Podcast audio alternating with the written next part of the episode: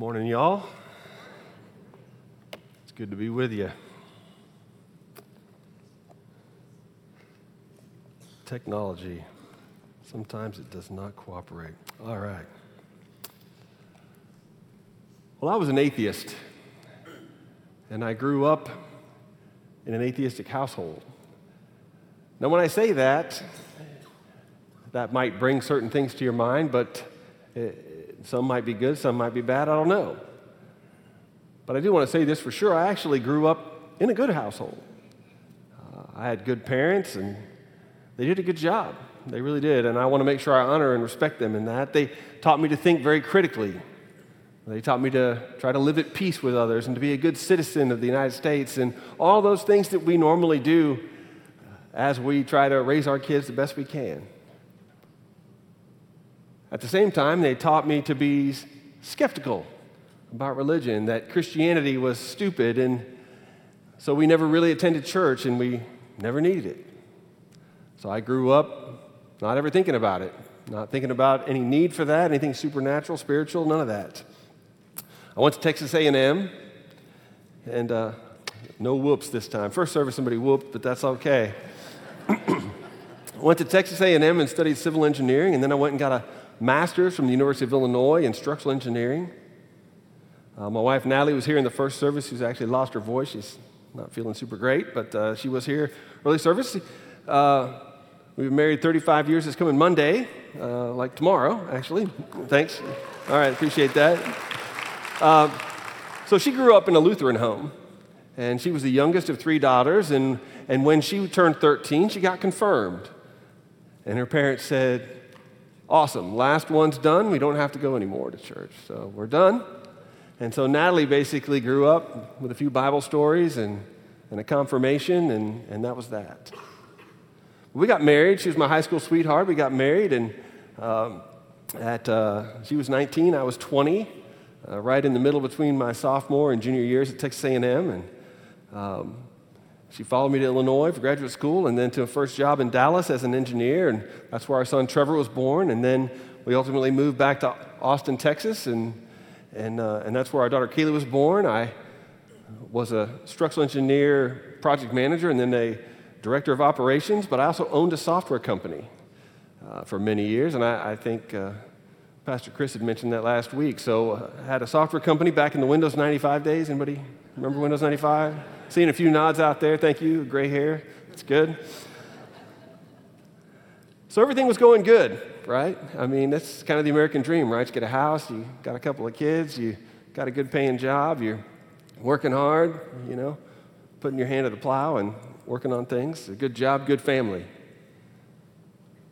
But along the way, you know, everything's not really quite so perfect in real life. Um, so God, along the way, gave me some different opportunities to hear and maybe think over some things that I had kind of just made as assumptions, you know, as growing up as an atheist. So the first one was actually when I was working in that company in Dallas. It's 1992. There was a lady named Kathy Bowman, and she was the secretary for our entire structural engineering department. And uh, I, I was kind of walking by her desk, and I was singing "Running with the Devil" by Van Halen. Anybody remember Running with the Devil by Van Halen. I get a few, a few more nods. There you go. All right, that's okay. It, you don't have to be ashamed. It's okay. So, so I'm singing that, running with the devil, and she just stops me. She goes, "Do you really want to run with the devil?" And I go, "No, I don't think so." and she's like, "You really don't." And that was it. So I kind of went back to my cube, and I'm thinking to myself, "Well, is there a devil? Is there really a devil?" If so, why is there a devil? Does that make any sense? And if there's a devil, is there actually a God? And is any of this stuff true? Right? So that's just kind of a little seed that, you know, a little stone, I guess, in my shoe that I kind of stepping on. That's a bit of a nugget. Then in 1995, Natalie's dad, my father in law, Fred, he was diagnosed with a kidney disorder that ultimately was going to take his, his life. And uh, it was right around that time that this deep seated fear of death took root in my life. And I started waking up shortly after I found out with night terrors. serious anxiety at night. Anybody familiar with what a night terror is? You don't have to raise your hand, that's fine. But the first time I remember the first time it happened, I woke up just in this horrible panic and I thought my heart had stopped beating. So I called 911 and I said, My heart stopped beating.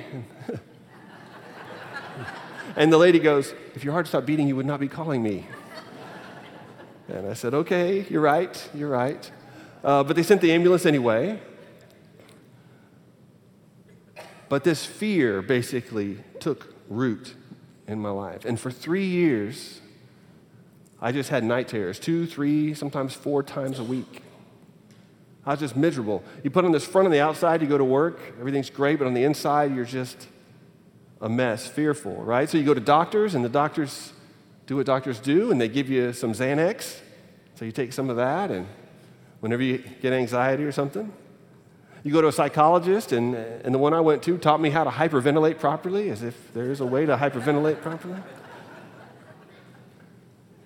So these things, basically, this fear of death, just at its root, is this what's going to happen when I die? And came to that kind of sobering reality that I cannot escape this. There's really nothing that I can do to stop from dying. There's actually nothing any of us can do to stop from dying. So put on this face, though, but inside I'm pretty miserable, deep fear of death. And so, just like you know, any good American, I began to spend money, or really any good individual, to fill that void. Right? So you're kind of miserable, so you go out and you buy something, right? And then, you know, maybe a few chemicals kind of p- pick up in your brain, and you're like, oh, I feel pretty good for about, you know, 48 hours or 24 sometimes. You're like, why did I buy that? Right? But you spend some money to fill the void. Uh, this insecurity that, that kind of develops in a person, like, who am I really? And, you know, I'm, uh, all that's kind of rooted in fear. And only really later realize that the Bible talked about me and it talks about you. It talks about everybody in the world and why these things are the way they are. So, in some ways, really the best thing that happened to me and really can happen to you is to experience at times what I'm calling here kind of the hot fear of death. You know what I'm talking about? Where you're, you just, you get some quiet moments and you're really just kind of introspective and you're thinking to yourself, and all of a sudden you realize, I'm going to die. And you can't really do anything about it because it's just there and you know it's true, and you actually kind of get this hot fear of death. You're confronted with this inescapability of death. So, kind of move on a bit, right? So, um, there was a guy, Dan, that worked for me at the time, and all I knew was he was, you know, this Christian guy. So, um, so sometime in 1997, maybe summer of 97 or so, Dan and I are driving to a site together. And I start just grilling him. You don't really believe in all this God garbage, do you? And I don't really remember all my questions I grilled him with. I don't even remember all of his answers. But what did stick with me is he was firmly convinced. He said, Yeah, I do. And he was not going to back down on that conviction. Now, what he did, though, was the right thing. He went back to his small group at a first evangelical free church in Austin, and they started to pray for me every week for about six months, which I only found that out later as well. But in January of 1998, I came home from work early so in those days, I was basically working as an engineer all day long, coming home, eating dinner, spending a little time with little time with Natalie and the kids, and then running my software company in the evening. So coding basically until the late hours. Not very good for family life, I would just say. So we were probably on the road to divorce. But in January at 2 p.m., I came home from work early and I checked the mail, something I normally didn't do. Natalie usually got the mail, but I checked the mail that day, and inside the mailbox was this little piece of paper, this little mailer. And it said, Don't check your brain in at the door. I had this little picture, this goofy little pastor down here in the lower left, and he was going to talk about some topics over the next number of weeks. The church was called Lakeline Church. Week number one, he was going to talk about is it okay to have doubts? And that question stuck with me right away because I knew it was rhetorical. I knew the answer was going to be yes, it's okay to have doubts. So then I thought to myself, well, maybe this is somebody that I could actually ask some questions of where I wouldn't feel like an idiot, you know? Because, of course, you know, somebody says, well, do you know about Jesus? Do you know about the Bible? Do you know about, well, of course I do, right? Because, you know, I'm an American citizen. Of course I know that, right? But I didn't, right? But that rhetorical question is could have doubts. And then, does God exist? with me the week after. And is Jesus God? And is there a heaven and a hell? So I kind of stuck that little mailer in my bag, and then I gave Natalie the rest of the mail. And I'm really glad. I mean, if Natalie would check that mail that day, I guarantee you she would have just tossed that because she, she's not a fan of the junk mail in her mind, right? But I stuck that in my bag, and a few days later, I pulled it out and I looked at it again. And I walked over to Natalie and I said, I think I'm going to go to this. I said, but I don't want you and the kids to go in case it's you know, some kind of weird cult or something like that. Turned out it was a Baptist church, by the way.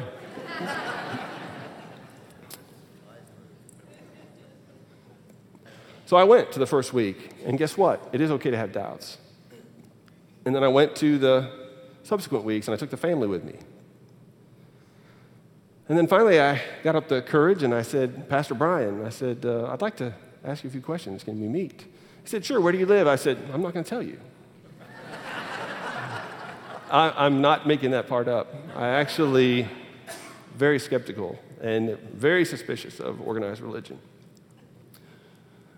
So I said, Well, you know this park over here? He said, Yeah, I know that park over there. I said, Can we meet there? So two grown men met in the children's park from 8.30 at night till 1.30 in the morning. What's more suspicious? Anyway, I don't know. But I was able to just ask him all my questions, just sitting there at a park bench. It's the first time in my life, other than the sermon that I'd been to, where I heard rational answers, evidence for the existence of God, evidence, good, solid answers of why evil exists in the world. Is the Bible true? How can we know that the Bible is true? So all of that is percolating in my head. And, and then in March, on March 31st, 1998, at 9.30 p.m., sitting at my kitchen table, I finally let Pastor Brian come over, just so you know. I said, Lord, my life is a mess. I've got this horrible fear of death. I don't know what's going to happen when I die. I, I don't treat people well. I'm workaholic. I mean, you go on, you name the list. I confessed. I said, I can't fix myself. Jesus, please save me. And something remarkable happened. You know, I didn't start glowing or anything, no halo popped over my head, I didn't uh, get struck by lightning. But I had this little sense of joy in my heart. And I just had this peace. I mean, I remember I was crying. And the Bible actually talks about that moment. It, it says in Ephesians, in the book of Ephesians, in chapter 1, verses 13 and 14, that it says, You also, having believed, have been marked with a seal, the promised Holy Spirit. And so in that moment, I was marked with this seal, you know, like a stamp, this down payment um, this idea of God's Spirit coming and living inside of me. Uh, sometimes it's called the Spirit of Christ in the Bible. Sometimes it's called the Holy Spirit. And in, like in some churches and circles, it's called the Holy Ghost. You might have heard that. Um, which is just in Old English is the idea of spirit, right? So, but Holy Spirit. But the Bible also says comforter is the term for the, this Holy Spirit. But the Bible says that when, when you believe, when you confess and believe, that Holy Spirit comes inside. So that night, no night terror. In fact, I've never actually had another night terror. The Bible talks about that as well. There's a passage the Apostle Paul writes, O death, where is your sting? The sting of death is gone.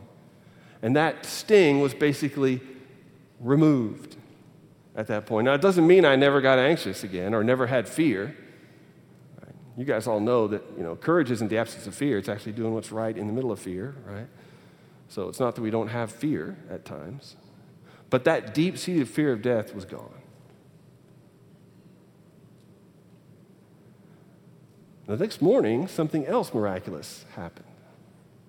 I started reading my Bible for the first time ever. Pastor had given me a good place to start. I ultimately quickly started reading it systematically. I wanted to read all of it, make sure I knew it, understood it. But the first time I read it, it actually made sense. Anytime I kind of picked it up before, it didn't make any sense to me. Again, that Holy Spirit is inside, kind of guiding and directing and helping me understand these things. Also, as I'm reading, I just knew that what I was reading was true. And when I saw a command in the Bible or I saw some example to follow, I found that I was actually able to obey it. And I wanted to obey it. Something inside me had changed. And I knew that it would transform me. And I just was, began to be full of joy. Um, and at that moment, God's word, coupled with God's Holy Spirit, began to set me free from being a slave to my self centeredness, of which there is no bottom, typically. Obviously, I loved money. Did my love of money go away the, the very day I accepted Jesus? No, right? It was probably a month or two later. I'm reading in a book of the Bible called Matthew, where Jesus says, You cannot serve God and money. And then another place in the Bible it says, What good is it for a man, a person, to gain the whole world but forfeit their soul?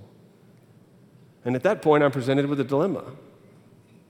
Well, do I adjust my priorities and, and serve God instead of money, or, or do I still try to serve both? Do I try to have two allegiances? And um, fortunately, I made that decision to be obedient. And, and God Himself helped me to be obedient in that case.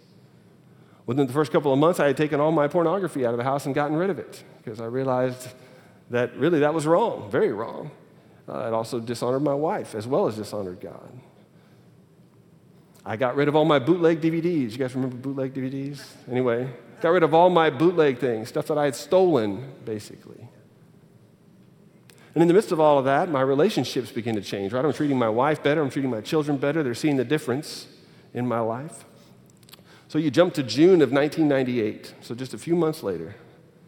I walk into the kitchen, come home from work, walk into the kitchen. And by the way, I'd given up the computer software company because it really was not conducive to the amount of time I needed to spend with my family. Right, so just back to structural engineering. But I had come home from work, and Natalie was in there doing the dishes, and she was at the dishwasher loading. And she just says, real softly as I walk in the room behind her, I don't think I have what you have. And I said, Well, you can have it today if you want. And so I got to lead her into that same confession and prayer that I had done. And she gave her life to Christ that day. And then we had the privilege of leading our children to follow Jesus as well. So as I continued to read the Bible as often as I could, and now Natalie as well, um, I practiced what I learned. I started going to church, obviously, and, and actually living in community with others who were doing the same thing. I started sharing with others what I've learned and, and what I'd experienced. And then God began to show me as I did these things how He would use my engineering and my software development and my hands and my heart and my voice and my mind for His own purposes. So in January of 1999, I was reading another book of the Bible called Jeremiah. And I come across a verse, Jeremiah 20, verse 9. So at that particular moment in Jeremiah's life, he had just gotten done telling God, You know, I've been your spokesman for a while, and I'm gonna, I don't want to be anymore. I'm done. So that's one cool thing about the Bible is everybody's pretty real in there. Right? So Jeremiah says, I'm done. But then he suddenly just gets this overwhelming conviction. And In verse 20, or chapter 20, verse 9, he says, If I say that I'll speak no more in his name, his word is shut up in my bones like a fire. I am weary of holding it in. Indeed, I cannot. And that just, when I read it, it just kind of exploded off the page at me. And I said, Lord, I commit that whatever you want me to say, whenever you want me to say it, I'll say it. So I went and told Pastor Brian that. And he said, the Lord might have something else for you in addition to your engineering. You might consider going to seminary. So I went home and talked to Natalie about it. We prayed about it. And basically, by, at that point, I was the director of operations of an engineering company I had mentioned. I actually left that line of work Talk to another employer first, by the way. Young people, don't quit your job before you have another one. Just a good, sound word of advice. So, unless the Lord really tells you to, but don't use that as an excuse. All right, so ended up going back to a previous engineering firm where I could work as a project manager four days a week and go to school on Mondays at Southwestern Seminary. A few months after that, basically, the church asked me to be the discipleship pastor. It was a church plant, and, and uh, for $200 a month, I, I could serve there as a discipleship pastor while working as an engineer and going to school on Mondays. And my whole family could kind of be involved. And we were just basically a little bit of ahead of everybody that was coming to follow Jesus. And so while I'm growing, I'm just pouring into new believers the things that, that uh, the Lord's teaching us and passing those on. And that's very much the way discipleship works. So, like I said, we were a church plant, and, and actually, uh, we adopted a, an unengaged, unreached people group through the IMB, uh, the Yadav of India, uh, in 2002. And I started leading teams over to India in 2003. Then in 2004, uh, while in India, and we found out the IMB had never had anyone living there. And, and I just was broken for the people and said, Lord, somebody needs to live here. And he's like, Well, what about you? So I went home and again, we prayed about it. And about nine months later, we both really felt the Lord saying, Yes, you need to go. And so we started the process with IMB and we moved to India in 2006. And again, by just listening to the Holy Spirit in terms of His timing and His methodology, what He wanted us to do there, the Lord allowed us to see tremendous fruit. And then in 2016, the Lord shifted us to the Middle East, and we were there for about three and a half years. And then now I'm actually the director of global research at the headquarters of the International Mission Board in Richmond, Virginia, in a job that combines engineering, software, love of God, and a desire to see the gospel get out to all the nations right? So God brings these pieces together. So that's the core of my story. But the reality is that God desires that every single person be saved and come to knowledge of the truth. He also desires to show everyone why He made them the way He did. So if you're a follower of Christ, and I know there are many of you in here, I'll start here with you all just for a second, and that is last week you heard your ambassadors from Pastor Chris, and he's right. And I hope you heard in this testimony today that it's the collective effort of followers of Christ listening to the Holy Spirit of when to open their mouths, have an answer, be ready to give a reason at the right time. It wasn't just one thing that I heard one time, you know, that in my case, that drew me to salvation, it was a number of individuals and encounters. It happens that way a lot. God really orchestrates these things all over the world. In fact, in South Asia, I had the privilege of discipling two South Asian pastors for many years, uh, helping them become church planters and pastors, Rajesh and Deepak. One time, Rajesh and Deepak went to a village where, as far as they knew, the gospel had never been. And so they traveled 30, 40 kilometers to this village and, and went in, and they were prayer, praying through the village. And as they were getting ready to leave the village, two men were sitting on this wall, and they said, What are you doing here? And Rajesh replies, Well, I'm a follower of Jesus. And he was about to say, And I'm here to give God's peace on this village, but the guy cut him off. He goes, Stop. He calls some guy out of a, out of a hut. He says, These two men follow Jesus. And he wasn't in a pleasant voice. That guy goes, Come with me. So they're a little bit nervous. They follow this guy into his hut and sit down. And the guy proceeds to tell them that 15 years prior, while he was getting his MBA in the capital city, he'd gotten a little piece of a, of a tract, basically, of a little pamphlet about Jesus. Just a little piece. And he'd been waiting 15 years for somebody to tell him who this Jesus was. So they shared the gospel with this guy, and he decided to follow Christ that day. And within two months, 25 baptized believers were meeting together in that little village. So God had used somebody at the right time in the right place in the capital city to, to set a seed for 15 years later. And that's the thing be ambassadors, you don't know when that little seed is going to take root in the future. So be ready, be abiding in Christ. Let your light shine. I mean, you can't really hide a light. I mean, you can.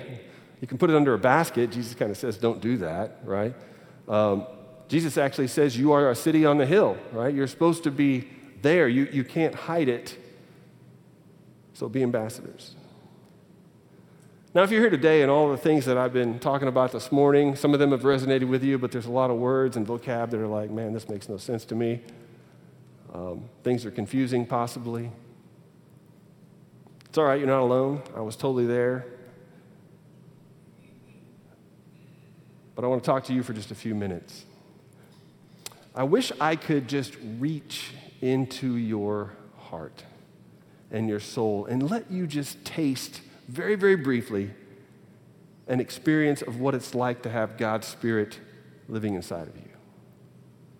If I did that, if you tasted and experienced how good the Lord is and how much joy it is to be forgiven, how awesome it is to know Him intimately, to learn about yourself, to learn yourself, to learn your purpose, you'd want it for yourself. I know you would. But I can't do that. It does not work that way. I can't reach into your heart like that. You have to seek and you have to ask for yourself. But it turns out, on the good side of things, that God doesn't want anyone to perish, like we said. He wants everyone to be saved and come to a knowledge of the truth. He doesn't want to make it hard, and he, he actually hasn't made it hard to find him. So I'm going to put a Bible passage up on the screen here. I'm going to read through a small piece of Luke 11. Uh, Luke is a piece of the good news. Uh, it's one of the Gospels or good news that was written down. In chapter 11, Jesus is talking, Jesus himself, and he says these words Ask, and it will be given to you. Seek, and you will find. Knock, and it will be open to you. For everyone who asks received, receives, and he who seeks finds, and to him who knocks it will be opened. Now, suppose one of your fathers is asked by a son for a fish, he will not give him a snake instead of a fish, will he? That's rhetorical, right? No. Or he is asked for an egg, he will not give him a scorpion, will he? If you then, being evil, know how to give good gifts to your children, how much more will your heavenly Father give the Holy Spirit to those who seek him, to ask him? Sorry, Holy Spirit to those who ask him. So the first thing Jesus said was ask, but we're actually going to talk about that last because Jesus said it first because it's really the main point here that you've got to ask. But we're going to start with seek.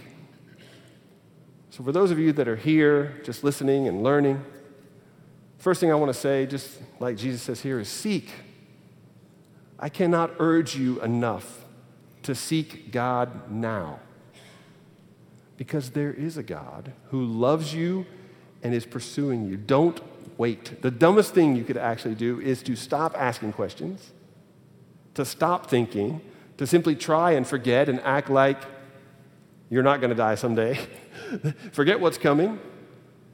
The best thing you can do is to seek answers, seek the truth. Faith is not an absence of intellect. Faith is not blind. The Indiana Jones movie got it wrong. It's not, it's not Indiana Jones standing on the lion's head with his eyes closed and going like that. That is not what faith is. It was never intended to be a blind leap. It's actually a eyes wide open leap. It's trusting in a God who is there. The God who actually makes all of this creation and all of our realities of our life make sense. Seek. So think for a minute. Let's just put on our thinking caps for a second. And let's just put ourselves in the shoes of an atheist, right? Or in atheist belief. And that was kind of a mix of atheist agnostic, I guess you'd say. It's, it's tough to be a true atheist. That's some serious blind faith, by the way, which I'm going to show uh, how, why that's so, such a blind faith thing. Atheism really has no accounting for the inner person, the soul or the spirit. Um, So I encourage you, when you get a chance, sit down and kind of take what you believe to the extreme and see how it plays out. Let me give you an example from one of my philosophy, philosophy professors, Dr. Blunt. All right, so here's an example. So I was walking around at the, the top of my stairs in my house with my laptop computer, Tosh, the Toshiba laptop. And, um, and I love Tosh. I mean, I do all kinds of stuff on them, you know, Word Perfect, I'm kidding, uh, you know, Microsoft Word, etc. But I love my laptop. So anyway, so I'm walking around at the top of the stairs and he slips out of my hands. And he goes tumbling down the stairs, my laptop, and he smashes into pieces at the bottom of the stairs. So I, I just run downstairs and I get down on my hands and knees and I start weeping and wailing and Tosh. And I'm trying to put the pieces back together. And, and, and my wife and I, we, we go into mourning. We, we wear black for like two months and, and we're just, and we're not eating, we're not drinking, we're just feeling absolutely horrible about Tosh. You guys would think I'm nuts, right? Why? Why would I be nuts? Because it's a machine. It's not alive. Are humans just machines? What if I dropped my son down the stairs and he was dead? He was broken to pieces at the bottom. That's a much different scenario, right? Why is that different? Right? If you're an atheist, there should be no difference. Why is that different? It's because people are alive. What makes them alive? They have souls, they have spirits, they have bodies, and each person is unique. They are irreplaceable, and they are of immense value to God, which is why they're of immense value to you.